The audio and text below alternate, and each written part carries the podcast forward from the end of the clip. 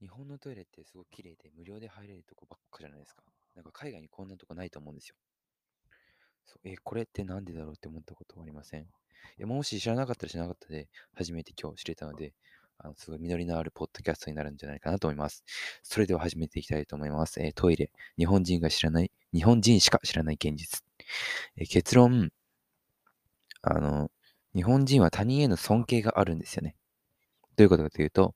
例えばトイレットペーパーが散らばっていたとしてトイレの中でね、日本以外の国でえー、誰も多分片付けようとしないと思うんですよね。こう、清掃員の方とか。そう。で、あの、基本的には、日本にあるトイレって市が、市とか国が運営してくれていて、あの、時々、確かに清掃員の方とか入ってくれるんですけど、でもそんなにやっぱ数も多すぎて、頻繁には入れないんですよね。じゃあなんでこんなにトイレが綺麗なのって。やっぱそれは尊敬があるから。そう。で、えっと、た、例えば、え、トイレットペーパーが散らばっていたとして、あのまあ、日本以外の国では誰も片付けようとはしない国が多いと思うんですよね。で、日本だと、やっぱこう次にトイレに来る人が使いやすいように片付けることが基本なんですよ。そう。でもこのように、その日本では常に、え、他人への思いやりっていうのを結構大切にしていて、だから、あの、海外から来たであろう人とか、えー、切符を買うときとかに、あの、ちょっと困っていたら、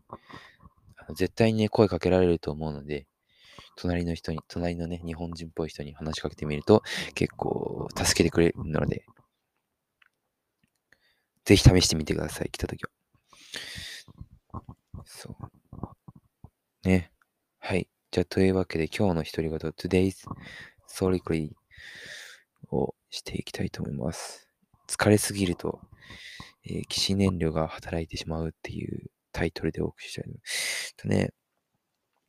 えー、昨日、えー、大学に行って、朝、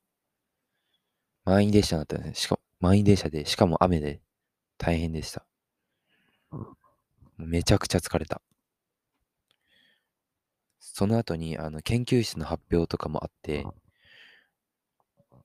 そこで、あの、初めてだったので、まあ、でもこのポッドキャストのおかげで結構喋るのが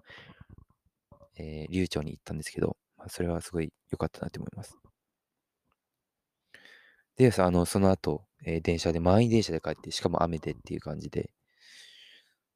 すごく疲れましたね。そう、一日中昨日は疲れて、でもぐったりして、なんとかまあご飯は食べたんですけど、まあやっぱね、その後にこう、起死燃料というか、もう、人生やめたいって思う時もあるんですけど、でも、そういう時こそ歌を聴いたりして、結構元気出てます。元気出してます。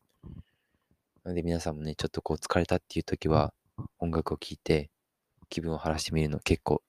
いいと思います。では、以上です。バイバーイ。